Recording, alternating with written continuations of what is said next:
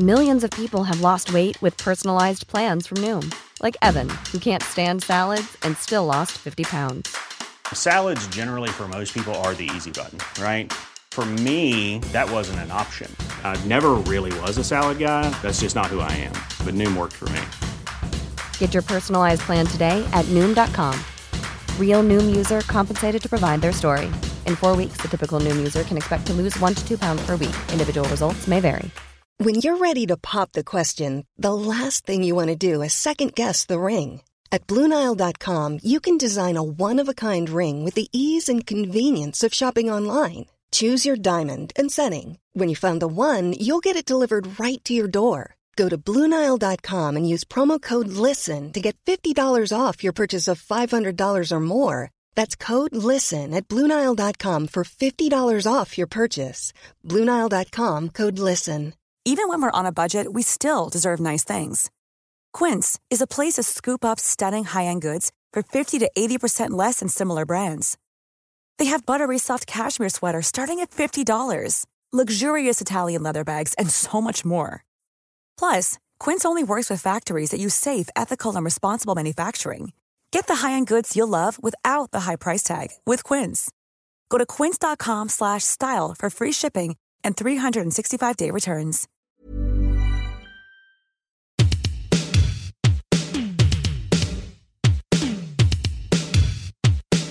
What's going down?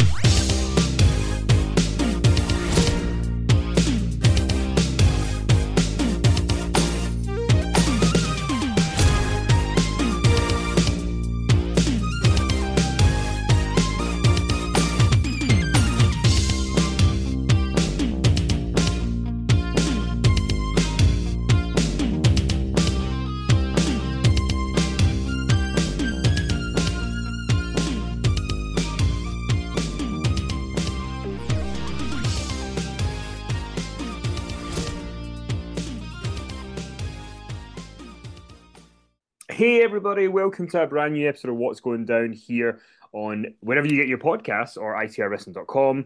Uh, my name is Kenny McIntosh, and I'm joined, as always, by Mr. Finley Martin. Finn, how are you this fine Tuesday afternoon? Kenny, I'm doing well. I finished my contributions to this month's magazine, so um, feeling relieved as I always am the day after deadline, mm-hmm. and pleased to be here with you today to talk about SmackDown and Crown Jewel, and maybe something else, but probably not. Maybe just those two shows. Yeah, probably, probably mostly Crown Jewel, bit of SmackDown, and we're actually we're in the same country today. I'm in England, down to see my other half's uh, family in Durham. So uh, yeah, we're we're in the same place. Well, not the same place, but the same country. So well, you don't need your passport yet, Kenny, to go from Scotland to England. Maybe one day. Maybe one day. Maybe one day.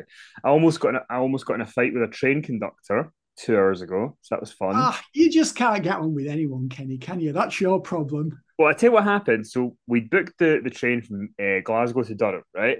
And we yeah. booked the, the, first class because there was a good deal on it. So okay, we'll get that. It's fine. So well, and do you travel any other way? Let's be honest. well, it all depends what deals are on. That's what depends on how I travel. Um, but uh, no, so we, we, we, I think we paid like hundred quid or something for the two of us, and that was like uh, to to go to Durham today, to go to London on Friday. It's like a really good deal we got to do it a couple of. You you must have the two together rail card, right? No, we don't. Is that a thing? Two together rail card, Kenny. You need one. Oh. It gets. I think it's a third off fares when traveling together. You'll have to look that one up. Oh yeah, hundred percent. Yeah, I'm gonna look that. But so, so we were traveling to Durham and then we we actually wanted to get off at Chester-le-Street because that's the area where his uh, family are. So Chester-le-Street is like if you imagine Edinburgh, uh, sort of you get on the train at Ed, uh, so Glasgow's zero, Durham's hundred. That's the percentage of your destination, like to get to where you're going. Chester-le-Street is at like ninety five, but in, in order to get there, you have to go off at Durham and go go go on another train and go back one stop.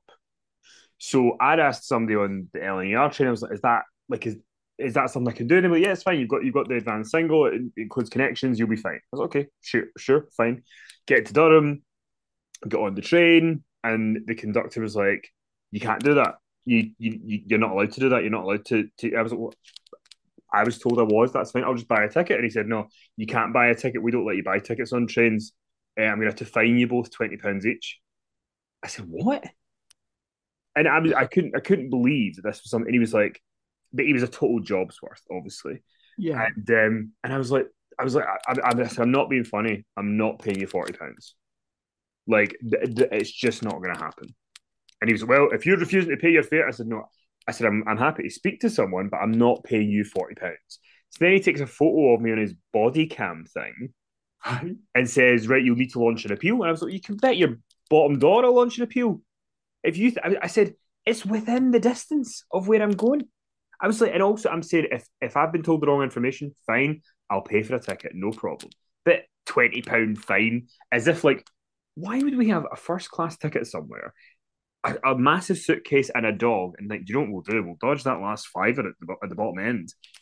It makes no sense. So anyway, but he was being very aggressive about how we were in the wrong, Yeah. and, uh, and and that was. I've, I'm I'm not good when people are very aggressive towards me, so but I, I I held it together, and I've launched an appeal. So I'll keep you posted on the appeal process. Okay, we need we you know we need a running progress report on social media. You know, we need regular updates, Kenny. But no, seriously, I mean, I know they I know they do fine you now because you can't just buy a ticket on the train anymore.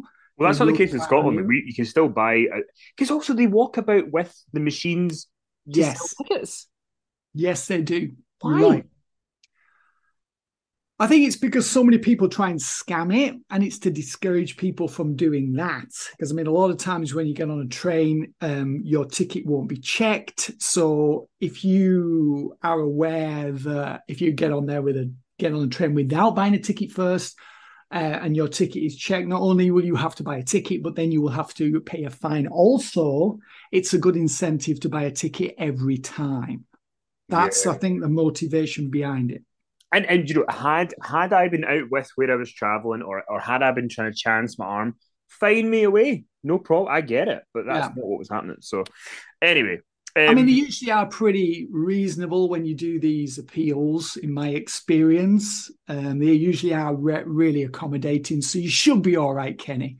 Just tell them that Finn sent you. You'll be all right. well, they get. I do. Apparently, you do have three three chances to appeal it. So if I don't get it the first time, I'll be dropping that F Martin name to try and get a get get get further along the, the ladder. Yeah, they get Um, out of the fine free card. um, now listen, we'll, spend the majority today talking about Crown Jewel because that's that's really the, the, the big thing. But I Sure. do want to mention the main event of SmackDown, which obviously was uh, Gunther and Rey Mysterio for the Intercontinental Championship. Yes. Um, talk to me about that match. I mean, it, it- night and day to how the IC title was treated and contended even three months ago.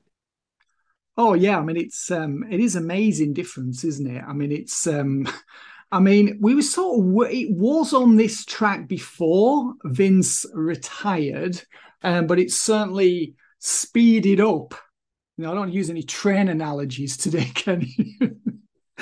Even though I just already have done. sore, too um, but no, this was the this was the direction, wasn't it? When Vince was still running the show, it did feel like the Intercontinental title had become a priority to him again after, you know, years of.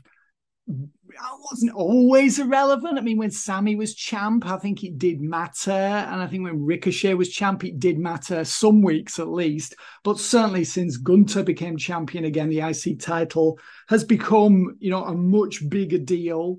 Uh, it feels like it's got prestige again, and certainly since Triple H took over in July, it's just gained. Uh, it feels you know illustrious again, doesn't it? It feels like a championship that matters. And this was another match, um, you know, of consequence, of weight, of substance. As we know, Rey Mysterio had won a, a number one contenders match two weeks earlier. And uh, was it two weeks or was it three weeks earlier? Maybe it was three weeks. I think it was. Yeah, three weeks actually three. Yeah, time. Yeah, because this was this was a pre-tape, wasn't it? This November fourth show. it was. Yeah, it'd been taped the week before because they were obviously on their way to to Riyadh. Absolutely, yes. So he'd won the number one contenders match uh, prior to the match, and this was promoted on TV. And it was the match went exactly as you would expect it to do. It was the small man Rey Mysterio versus the big man. I mean, Rey knows how. I mean, he can do this match in his sleep. Gunther's the master of this type of match, and um, yeah, it just felt like it. It just felt. It just felt big, didn't it? It felt like a main event. It was received as a main event. It was promoted as a main event. The commentators treated it like a main event. Um, I mean, it was like Rey had uh, several near falls, really looked like he might pull off the upset. And in the end, Gunther won after a mega big boot and a clothesline. So it was a, you know, it was a decisive win by Gunther, but Rey put up a hell of a fight before he was beaten. So, you know, very worthy main event. I think Rey was protected by Gunther. The whole match layout was designed to ha- enhance both challenger and champion, and I felt it did so.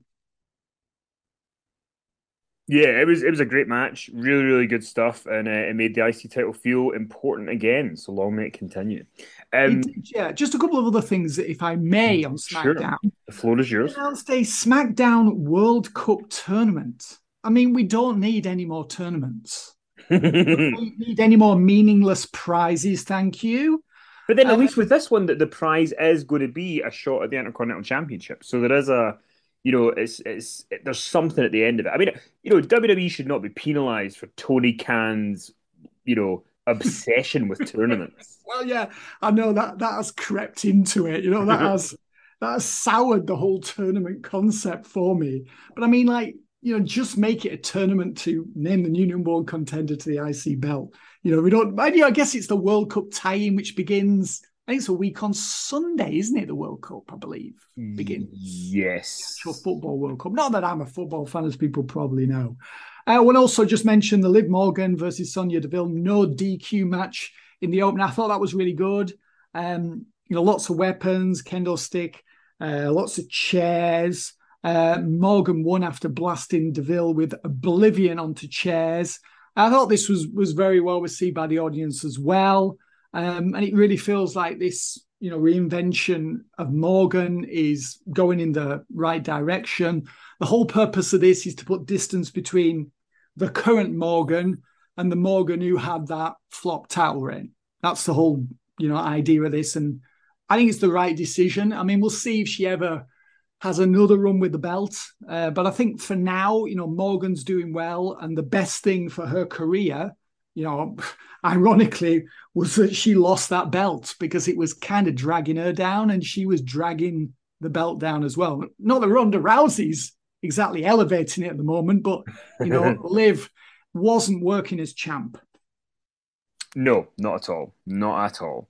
Um, yeah, so, so should we move on to Crown Jewel? Oh, yeah, let's okay. let's do that. Let's dive into Crown Jewel. So we opened the show with Brock Lesnar and Bobby Lashley. Uh, I mean, less said about the press conference the day before, the better. I mean, you know, if you know, if most of us kind of we we sort of are able to to compartmentalize things to get through these Saudi Arabia shows, and that's kind of how we get through it. I mean, that press conference, you know, was just it, it really tasteless. A lot of the, you know putting over these dictators, and and you know it just really left a sour t- t- taste in my mouth. You know when you've got all these wrestlers, you know MVP who's not allowed to travel to Saudi Arabia because he you know used to be a Muslim and is now an atheist, and that's a punishable crime in Saudi Arabia. You know this is this is where they're going, which is fine. But I mean to be you know giving the dictator a title belt and acting like he's some sort of philanthropist is just a bit much for me. But luckily, the show itself didn't have any of that stuff. It was just kind of a wrestling show, which we opened with Brock Lesnar and Bobby Lashley. They went about six minutes. Brock Lesnar gets the win, so they're now tied at one and one. What did you make of the opener? Yeah, I mean, just to mention the press conference stuff, I mean, it's, I mean, that stuff, it is something that you almost have to tolerate. I mean, I understand what you mean. It feels unsavory. It is unsavory. Um, and it's just they entered into this agreement WWE with their eyes open. I mean, what was it? 2018 this started, or was it 2019? 2017 was it not? Oh no, it was 2018 because it was the greatest Royal Rumble took place. I think it was like a month after WrestleMania 34. Yeah, so we're like four and a half years into this 10 year deal, right? Mm-hmm. So um, yeah, we're not even halfway there yet, Kenny. and these are things that I suppose they have to do, and they agreed to do when they signed, you know, up for this huge, colossal money deal. Uh, but yes, I'm with you there, Kenny. Uh, Bobby Lashley versus Brock Lesnar. Um, yeah, I mean it was. I mean it was a good. I actually felt like it should have gone longer. I mean, I thought it was just getting going when um, you know Lesnar. Um, he was trapped in the uh, hurt lock by Lashley, and then Lesnar sort of kicked off the turnbuckles, fell backwards, landed on top of Lashley, um, and Lashley was kind of a fluke pin. And Lashley was like stunned that he'd been pinned as Lesnar was lying on top of him as he's holding Lesnar in the hurt lock. I mean, one thing that I really liked about this was that Lesnar did not break the hold. And it just shows you that Lesnar's all business. There's no ego here at all. And he sold that full Nelson like no one else in pro wrestling would. And that, you know, takes a lot of that takes a lot of not so much talent, but a lot, a lot of um it just shows how um how self-assured Lesnar is that he knows as this really powerful guy that he can sell that hold, not break it, and he's still going to be over. You know, he understands. I say this every time about Lesnar. He understands that pro wrestling lives and dies on the strength of the cell. I mean, that's what underpins the whole damn business. And I, I always say every every young wrestler who's wondering why he or she's not getting over or why people aren't reacting to the matches, you know, watch Brock Lesnar and try to replicate some of the things that he does because he makes you believe, doesn't he, Kenny, that he's really in pain. Mm-hmm. He did it at the start when Lashley, kind of Lashley played heel, did it here. Lashley was the heel in this match. He attacked Lesnar at ringside, shoved him into the ring steps, and Lesnar was selling the knee from from the start of the match and sold it throughout. So he was kind of on the back foot uh, before the bell even rang. So, um, but yeah, I mean, I thought it was a good little match. I was expecting more from it. I was hoping it would last longer, but I like the story they told. Um, and Lashley as well, you know, looked strong because it was kind of a fluke loss. And then afterwards, he applied the hurt lock on Lesnar again, who who sold even more. Lesnar was just like showed so much vulnerability here. You know, again, it just shows you, you know, how, you know, his personal belief in himself that his character can do this and still remain over and still remain, you know, one of the two biggest stars in the biz. Um, well, let's move on next to Asuka and Alexa Bliss, fresh, fresh off winning the women's tag team titles. They defend them against Dakota Kai and Iyo Sky, and Dakota and Iyo were able to get the win here and win their titles back. And this, do you know what? This match wasn't too bad, and with Alexa Bliss, that's about the best you can hope for. Yeah, I mean, it was okay. I always, I mean, obviously the women were there in their superhero outfits, which um, they obviously have to wear when they're out there, and that's just the way it is. Um, I mean, I mean, I didn't predict this. I thought that Bliss and Asuka would retain, and it did seem like they just won the belts in order to drop them again here at Crown Jewel. They'd already won the belts on Raw, so then they dropped them back. You know, they won them on the Monday and dropped them back on the Saturday. All seemed rather pointless to me. I mean, it was nice stacked up superplex spot with all of them involved, and Bliss was on top of that, and she took the you know the brunt of it. I didn't really like the finish. And Nikki Cross ran in as the uh, referee's attention was diverted, and she attacked Bliss.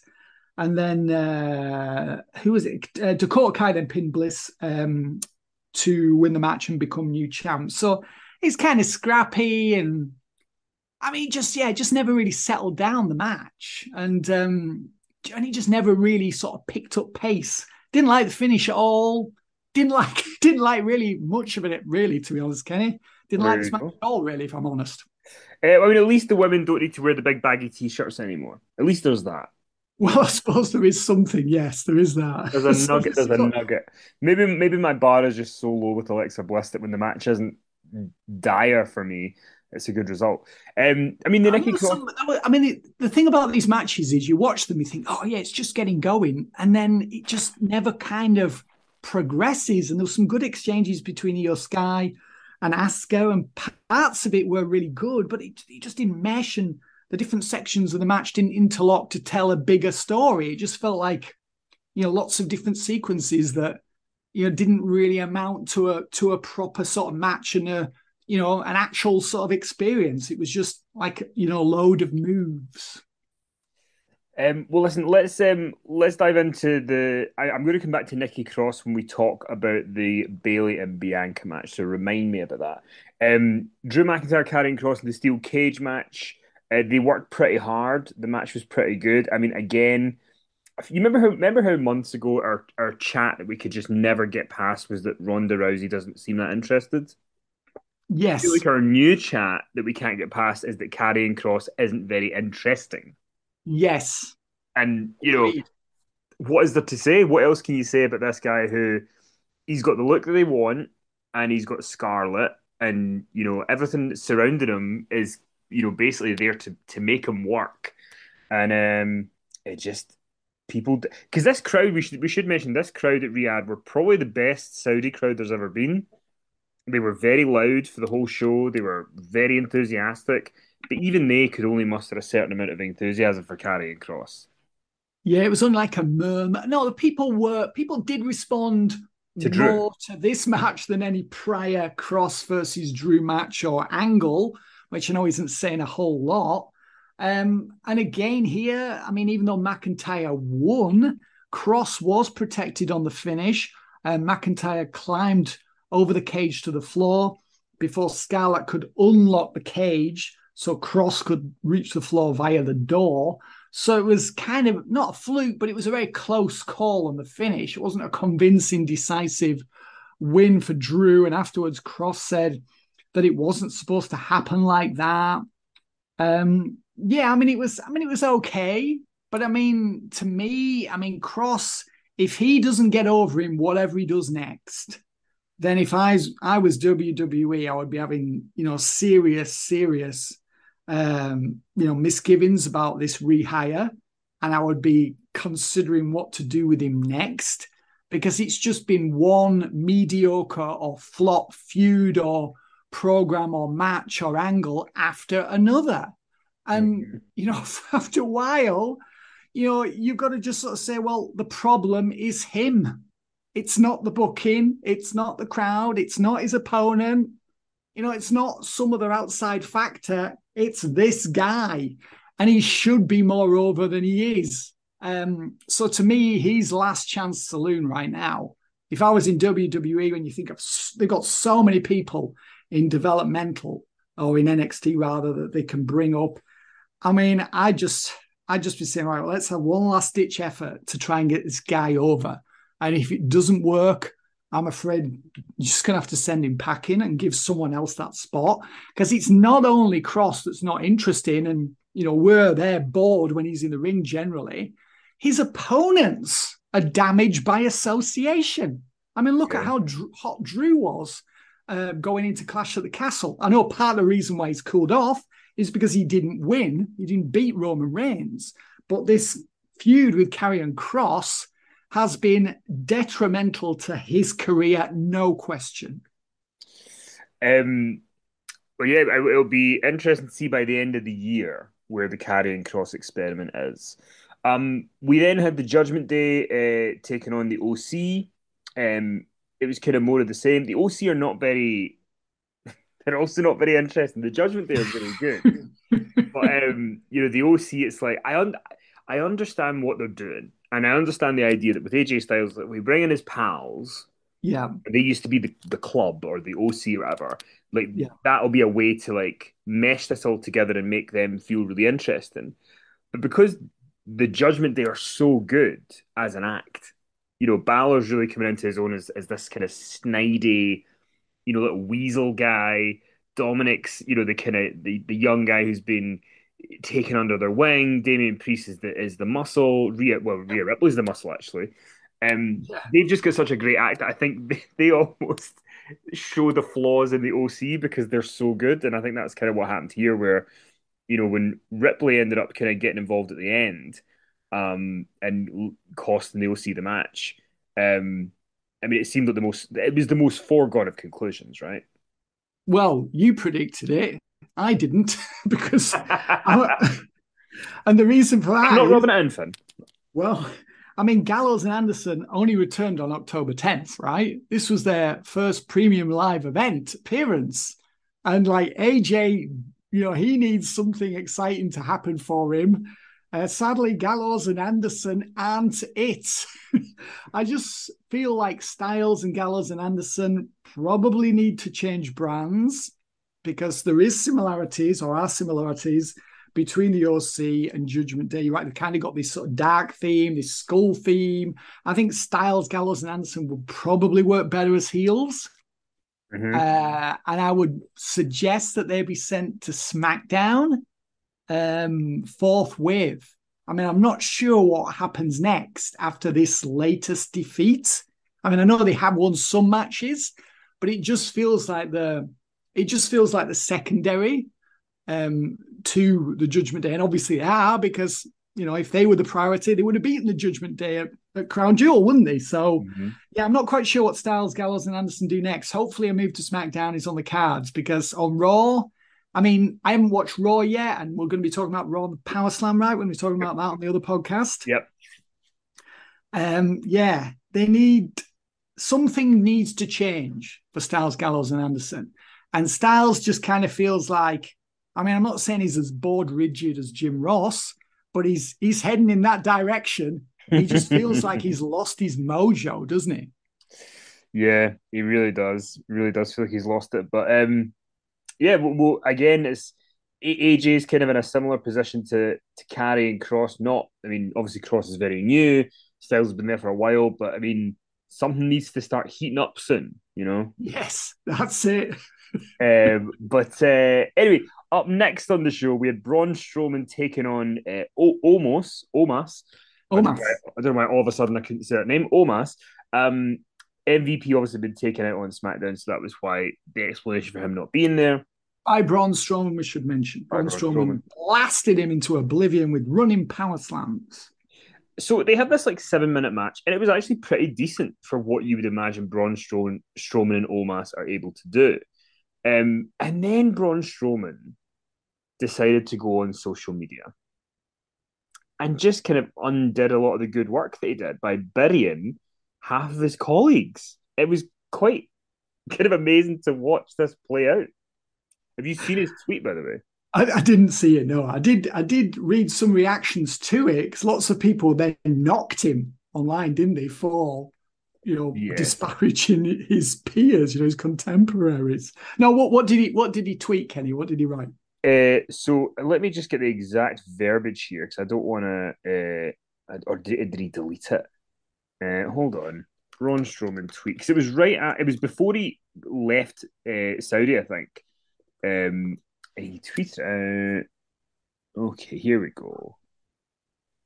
Uh, controversial tweet yeah, so he said, "Holy hell, Omas! Can you believe we got forty-seven? Uh, we got forty-seven stars, and reminded people that no one cares about these floppy floppers, giants and monster over flippy flipper bag your groceries at Kroger." hashtag airport test. Hashtag size is the prize. Hashtag swole is the goal. And it's like, now if this was 1992, I totally get it, and I'm sure the Warlord and the Barbarian would be high fiving him backstage. Yeah, does, does, he not understand where he works? That there are there are a lot of yeah uh, agile wrestlers in WWE, and it just kind of feels like, why would you put that out after you've just had a really good performance? Exactly. I mean, look at Ricochet and LA Knight. They had a heck of a match on SmackDown, and Ricochet did a lot of his big flying moves. And um, you know, I mean, I would say most people in the company respect Ricochet. He's hell of a talent. I mean, look at what Logan Paul did in the main event. All the aerials he did. I mean, are you gonna, you know, cast aspersions on them? Are you gonna find fault with them? Are you gonna mock a person who main evented the show for doing aerial moves, which was so well received, you know, in the arena and worldwide?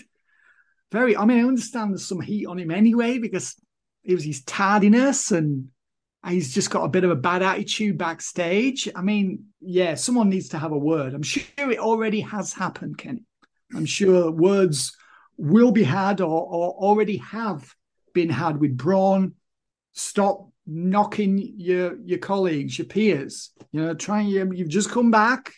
You know, these people are, are going to put you over, and there's a lot of people who've put a lot of you know sacrificed a lot of themselves to get you over. So you know, be respectful. You know, be grateful.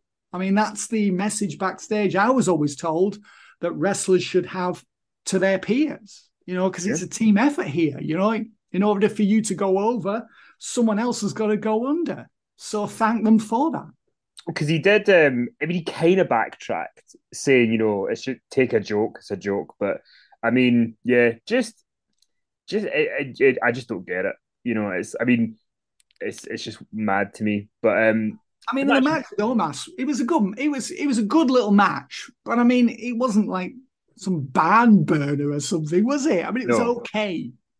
I mean, we're I not gonna, we're not going to be including it in our match of the year contenders or anything, you know. Exactly, and and you know, Strowman did do a really good job here. He sold for Omos. I thought he did do, um, you know, was in position and he really made Omos look strong before Omos missed a charge into the corner, and then Braun nailed him with a running power slam for the one, two, three. So I thought it was a really good performance by Braun, and probably possibly Omos's best match. I mean, yeah, probably. I mean, I know he hasn't had many good matches. So, I mean, Braun should have been proud of what he did here against a guy who's still very green. But I mean, yeah, it's not it's not going to be included in any uh, in, on any match of the year list. It wasn't even a match. On you know, if you're going to name the top five matches of the night, it, it might have cracked cracked the top five matches of the night, but that's about it. Yeah, no, it's yeah, nothing to write home about. No. Um, well, then we had uh, the Usos taking on Ridge Holland and Butch for the tag team titles, and um, this was pretty fun as well. I mean, obviously, you know, Sheamus is the is the leader of the group, but I mean, Ridge Holland and Butch, I thought they had a good effort, and you know, nobody really thought they were going to win the titles, but you know, this they need to have matches like this where they're kind of you know slowly getting up the ladder, getting more time in front of the, the main roster audience. So I didn't have a problem with this one. What do you think? Yeah, and what about Sheamus being given all this time off for his honeymoon? I, mean, gone. I mean, this wouldn't be this wouldn't have been the case a while ago. So no, no chance. you want maybe, time off? maybe you'd have got the day off for your wedding, but you'd be on the house show the next day. Well, exactly. Like the only time you ever, the only time you ever got any time off was when you were injured. That was it. yeah, not, not even that. I mean, Drew got to go to the wedding. Seth was there. Like you know, there's a bunch of wrestlers who got to go. Yep. And uh, you know, that's how it should be. You know, the guys Absolutely, yeah. Becky was there, Claudio Castagnoli was there. Miro. Miro was a groomsman. Yeah, Drew was the best man. So uh, it looked like a really good bash, didn't it? But yeah, this match was uh, I thought it was a decent little match. I mean, the problem is that everything not involving Sami Zayn sort of feels like filler, doesn't it? Because the Zayn, Usos, Jimmy and Jey inter- interaction is so good that you just want more of that. So in some ways, it was nice that Sami wasn't there, and you know, absence making a heart grow fonder and all that. Um, I thought Holland. I mean, he's still he's he's making a little bit of progress, um, but he's certainly not become the star that I hoped he would. Um, you know, whenever you look at him, you just you know you just think, God, I wish that that incident hadn't happened. I still haven't quite. You know, whenever I look at Ridge, I just still think of the incident with you know who. Um, so Holland, you know, saved Butch from a pin attempt uh, by Jey, and Jey kicked out of Holland's white noise, which was a tribute to Sheamus. That was acknowledged on the air. And in the end, Jimmy pinned Butch after a 1D off the ropes. So they mentioned that uh, at this point, Jimmy and Jey were uh, their title reign had lasted for 475 days, and there will be a big match on SmackDown this Friday between Jimmy and Jey and Kofi Kingston and Xavier Woods. And if Kingston and Woods defeat Jimmy and Jey, then it means that Jimmy and Jey won't break their record as the longest reigning tag team champions in company history. It's a good. That's a good hook for a a, a TV show. yeah. Sure. Um, yeah. So yeah, it was it was okay. It was a decent little match. I think it was it was held back by the knowledge that there was simply no chance that Butch and Holland were going to win. So I mean, you know, it was that was very much working against it. That was in its not in its favor. So, but yeah, it was okay. Uh, then we had the no, but throughout the night we did have numerous segments where we had like Logan Paul and his brother Jake Paul arriving. We had the, the Bloodline arriving. We had a video package on Cody Rhodes. We had all this stuff on on the show, kind of as it was going through. But the, the semi main was Bianca Belair and Bayley in a last women's standing match for the Raw Women's title. And I mean, I thought this match was good, but I mean, I could feel your despair, Finn, when Bianca won this. But also, there was various points where there was stuff they were trying to do that I just don't think worked that well. But there was a point where Bayley was on top of the, the cart and she was close supposed to fall off, but she didn't fall off. And there's a bit yeah. where Bayley was driving the cart towards Bianca and that Bianca had to sell like being scared. And it's like, you know, AEW have got that great spot from the original Stadium Stampede. Do you remember the one with Matt Hardy and Sammy yes. Guevara? Yeah. That's a great spot. And that was, you know, that looked so, you know, nuts when Sammy was trying to get the way and all that. I mean, Bianca, it's like Bayley's cart was going.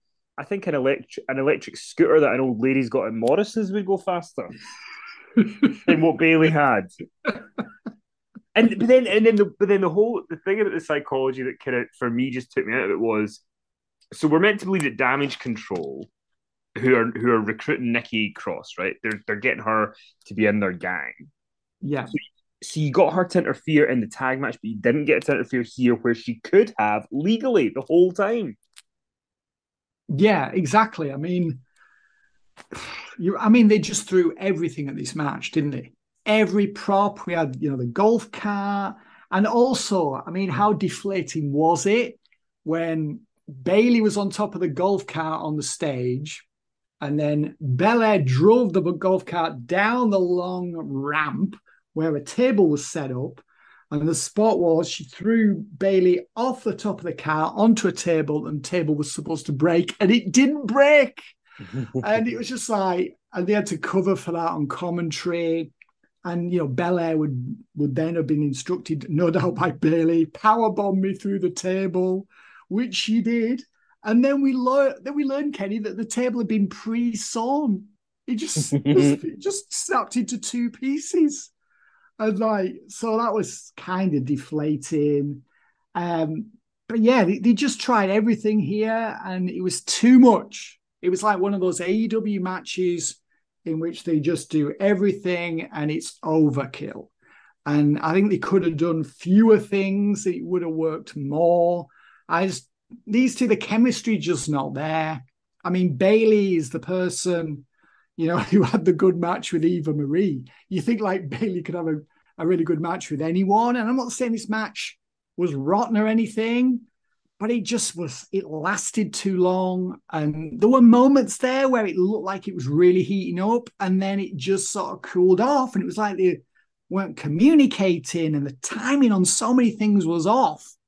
And yeah, just too many props as well when you know use your talent if you've got talent okay if you've got no talent use your props your props are your substitute for talent but i mean these two they're better than this kenny i mean the ending it was okay i'm sure it sounded really good when someone floated it as an idea for the finish and they had a step ladder um, Belair ended up firstly uh, doing the KOD on Bayley on a chair. That was a nasty looking landing because the chair moved just before Bayley collided with it.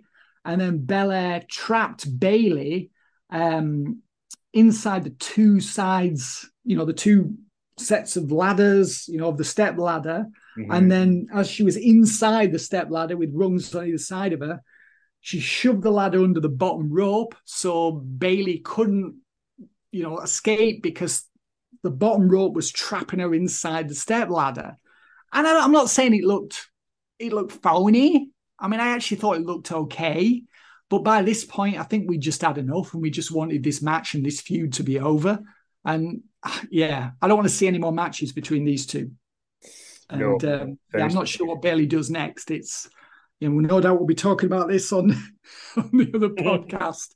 I'm sure there was some hints were dropped, or hopefully some hints were dropped on Raw. So we'll be talking about that later in the week. Yes, we will. Um, now, the Bray Wyatt segment, let's just condense it. Um, basically, he came out, he, the crowd were very behind him. They were chatting, We love you. He talked about how the monster destroyed him. He's alone, and then eventually Uncle Howdy gets him the, the scream with the mask and says that you know uh, you should just give in and and and become the monster. Remember how good it feels, and uh, you know if you're worried about if you're worried about uh, because then he says if you're worried about the, the aftermath, you know, just don't take the mask off. Um, tell me I'm wrong. He's he's t- saying all this stuff, and Bray Wyatt's kind of standing there trying to take it in. So it's like we're getting like a a small nugget of progression every time, but we're not. You know, it's yeah, we're we're just it's it's not exactly running at pace at this. No, point. it's you know, because you actually, I mean, you you've written it perfectly in the next issue of the magazine, actually, and what's going down, kind of encapsulating what's happened so far. Yes, when it comes out, but I mean, it's one of those things where it's like, you know, we do these podcasts, and you're meant we're meant to kind of analyze stuff. That's like we don't really get a lot more stuff to analyze with us.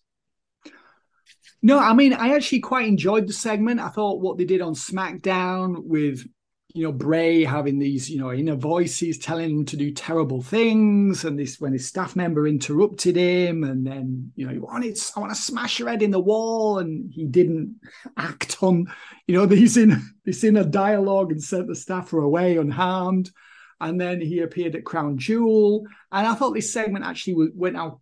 I thought it was actually, I think it did progress the story slightly, not hugely and not massively, but enough. And like yeah, the, the theory here, my theory on this is that, you know, Bray's war is really with himself here, isn't it? So he's trying not to be that person, but then the person that appears on screen is him telling him that, yes, you should be that person because you want to be that person and it feels so good to be that person and you know don't fight it you know you need to be evil because that's who you are so that's the story so far. And um, I'm still not quite sure how this is going to play out in matches, Kenny. you know, I'm still digesting the whole thing, but it is making more sense to me than it did two weeks ago. I will say that. There you go. Well, we'll, we'll be talking about it again next week to see what nugget they give us on this week's SmackDown. Uh, the main event was, of course, Logan Paul against Roman Reigns for the Undisputed Universal Championship. And I mean, I don't know I'm flabbergasted at how good Logan Paul is. This oh, was his yeah. third match. Yeah. I mean, have you ever seen someone in a third match look as confident as uh, you know in his ability, high pressure situation? I I can't think of anyone who in their third match was able to do this. Oh no! I mean, let's face it. A lot of people in their 300th match couldn't have done this. You know, I mean, he was I mean, we should mention as well he suffered a serious knee injury halfway through the match. I think that happened after he did that big, big springboard. Yeah. There was a tremendous action photo that appeared online of him in midair just before Reigns nailed him with the punch. You know, when he, you know, when he landed in the mat, landed on the mat rather. So he spent a long time, Logan Spot Paul spent a long time on the mat after that spot. And I think that's when he did his knee in and he kept on going doing all sorts of amazing, you know, stunts, including later in the match where he actually leapt out of the ring, cleared both cleared the top rope and hit this perfect, you know, like plancha onto Jimmy and Jey ringside. I mean, he showed it again in slow motion, and part of it was Jimmy and Jey's positioning, of course. But I mean, he didn't even touch the ropes. And he did that with like a really serious knee injury. I guess the the, the adrenaline you know, the, was providing a natural anesthetic, which they say it does. Um, but yeah, this was a hell of a match. Um, once again, they stressed that if Paul had beaten Reigns, it would have been the biggest upset in pro wrestling history. So it was the weird psychology that they went into it with was, you know, Paul can't win. He told us from the beginning that he can't win, that he won't win. Uh, and he didn't win. And yet the match was still really exciting. Um, and uh, you know they were really pushing the, the whole one lucky punch, and Paul had mentioned that earlier on the show when he got out of the vehicle, um, and that's all he needed, and saying how good he felt. Um, did you see Paul's buckshot lariat, Kenny? I did. I did. wow. No wonder Hangman Adam Page has quit Twitter. I mean, nothing was... to do with Elon Musk and everything to do with Logan Paul.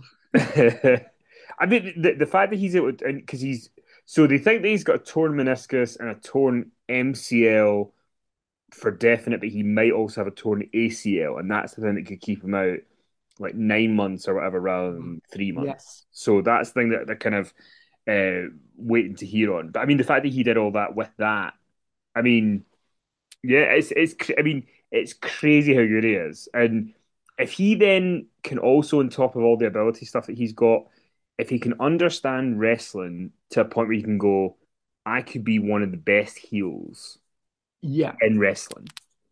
If he gets that and he understands it and he and he kind of commits to doing that, I think he could be, you know, he could do this for years if he wanted to. But is is he going to have that ability? To, who's around him? You know, is Heyman is somebody who would probably be quite good to maybe point out to him if if he's so inclined. But I think that's that's the future for Logan Paul to me is the is a top heel. Yes, yeah, we've talked about this previously. and I think you know at some point, you know, Heyman will split from the bloodline, and that would be a really good role for him to be a part-time manager for Logan and Jake, his brother, who was involved here. Mm-hmm. Uh, and um, Jimmy and Jake came out and beat down uh, Paul's uh, buddies, dragged him over the the guardrail, uh, beat them down in the ring. I mean, that was kind of looked like they were. This is the thing when people who haven't been trained take a beating. It looks like it really hurts, doesn't it? Mm-hmm. You know, when they fall down. And Jake Paul came out and wasn't really that good, wasn't really that blown away by um, his interactions with Jimmy and Jey, but Jimmy and Jey did sell for him. You know, they fell down for his punches. Um, so I mean, you know, that was you know that was really quite honourable of those guys as tag team champions to do that for an outsider. But I mean, you know, they they're they they're on board with the script. They understand what their role is, and I guess long term they were thinking, well, maybe Jake and Logan faced Jimmy and Jey at some point. That's now on hold, of course. But you're right. If Jake and Logan are coming in as a tag team or as a mini faction with Paul Heyman, uh, you know, as proper, full blown, arrogant, you know, wealth flaunting heels, we can do everything better than you. Then yeah, they've they've they've got a future there as like a you know big show act doing a couple of couple of matches a year and making a lot of money for themselves. The only thing that could potentially deter them from doing that is this injury that Logan has just suffered, because obviously pro wrestling can be very dangerous. And if he has suffered the ACL, he isn't going to be able to do anything athletic until next July or August. Hmm. Yeah, you know, which is you know, I mean, I know he makes a lot of money, but he's he's not going to be able to do any matches or or fights or anything until then, is he? No. So I mean, hopefully it's not a torn ACL hopefully that's the one that he's just managed to avoid. Um, because it would be a real shame if he wasn't. You know, Logan Paul to me, I mean, WrestleMania in LA seems right up his alley. You know, with the Hollywood theme and all that. So, sure. Uh, yeah, hopefully, hopefully he gets to gets to be on that. But he, I mean, he knocked my socks off with his performance. Obviously, Roman carried a lot of it, and Roman's great. But I mean, it takes takes two to tango, and Logan Paul certainly lived up to his end of the bargain. So, yeah, absolutely. I mean, Reigns really sold for uh, you know Paul's punch actually hit him with two punches, and Reigns went down, and Heyman at ringside was like, he's like, oh no, you know, it's like this is it, it's over, and Reigns just kicked out, and then rolled to ringside, and really sold the punch, and even sold the punch after he'd won. And as he's walking up the, the ramp afterwards, he sort of stumbled, uh, fell over, you know, he was like grabbing his face. So, I mean, Reigns showed a lot of respect here for Paul, didn't he? Mm-hmm. He really, you know, even though he won the match, there was all this, you know, commotion with Jake Paul and Jimmy and Jey and Paul, uh, Logan Paul's pals at ringside and Solo Sikoa came out and it seemed like they were setting something up there where referees intervened between Solo Sikoa and Jake Paul. I mean, we don't know yet whether Jake's been trained or whether he knows how to sell. So, I mean, that they did the right thing there, you know, mm-hmm. keeping those two apart because that could have been potentially disastrous. You know, and Jake Paul's obviously got an image to uphold as well. So, you know, he's you know, very protective of himself and his, you know, his public persona. He doesn't want to be selling for anyone really, and certainly retreating because what does what would that say about him? And that could potentially, you know, impact upon you know his drawing power as a real fighter. So there was a lot of ma- this match had a lot of masters to serve, didn't it? It had to do a lot. It had to achieve a lot of things, and I think it did everything it was supposed to. I mean, Reigns ended up pinning Paul after Paul had nailed Jimmy and Jey with the aforementioned amazing plancha to the floor. Reigns then nailed him with a Superman punch and this spear for the one, two, three. So yeah, it was the right outcome. Amazing match. Um, all the moving parts, I think, really meshed together well. And uh, yeah, just a shame that Logan Paul suffered the injury. So well, hopefully the ACL, hopefully sidestep that, and the ACL isn't torn, and he can wrestle again early next year. Um, well, listen, that's all the time we've got for today, and hopefully, you know, by the time I, it probably won't be by tomorrow when we record, but maybe by next week, hopefully, we know Logan Paul's prognosis. Um, but Finn, I look forward to us chatting again tomorrow and dissecting Raw and some other, you know, maybe bits of news, bits and pieces going on in the world of wrestling. Absolutely, Kenny. Absolutely. So, uh, and uh, good luck with that appeal. I say, Kenny, you know, if you need my help, just call anytime. It's like a bat signal. Just put it in the sky. F. Martin's there. Um, but yeah, well, listen. Um, the the Jim Cornette cover is now out there uh, for the next edition of the magazine, issue twenty seven. Jim did a big photo shoot for us. So, uh, you know, I hope you go and check that out. The interview is fantastic. Six pages of Jim Cornette and Finn going at it debating all the big topics of the day. So it's uh, well worth your perusal. InsideTheRopesMagazine.com. Yes, we will let you know when it's available. It is, I think, November 24th. I think it's on sale, Kenny. I think that yes. rings the bell that date. Yes, November. Yeah, November 24th. But if you subscribe, you might get it a few days early. So InsideTheRopesMagazine.com is where you can do that. Um, or if you're in the UK, uh, select Tesco stores and WH Smith do stock the mag so you can actually DM us on Twitter uh, with your postcode and we'll tell you the nearest place that you can pick up. So uh, I want to thank you for your support, everybody, and we'll talk to you soon.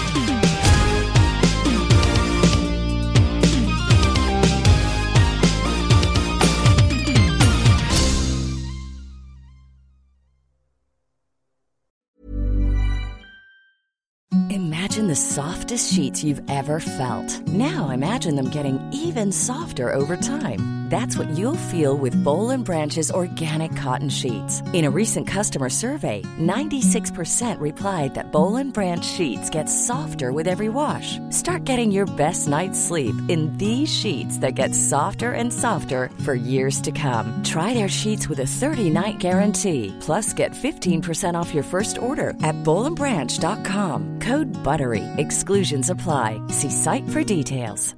Mom deserves the best, and there's no better place to shop for Mother's Day than Whole Foods Market. They're your destination for unbeatable savings, from premium gifts to show-stopping flowers and irresistible desserts. Start by saving 33% with Prime on all body care and candles. Then get a 15-stem bunch of tulips for just $9.99 each with Prime. Round out Mom's menu with festive rosé, irresistible berry chantilly cake, and more special treats. Come celebrate Mother's Day at Whole Foods Market.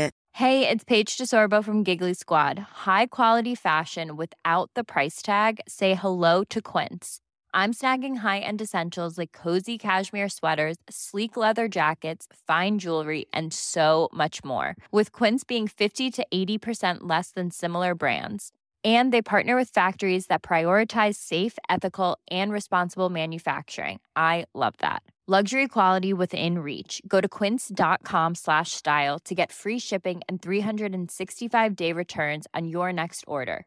Quince.com slash style.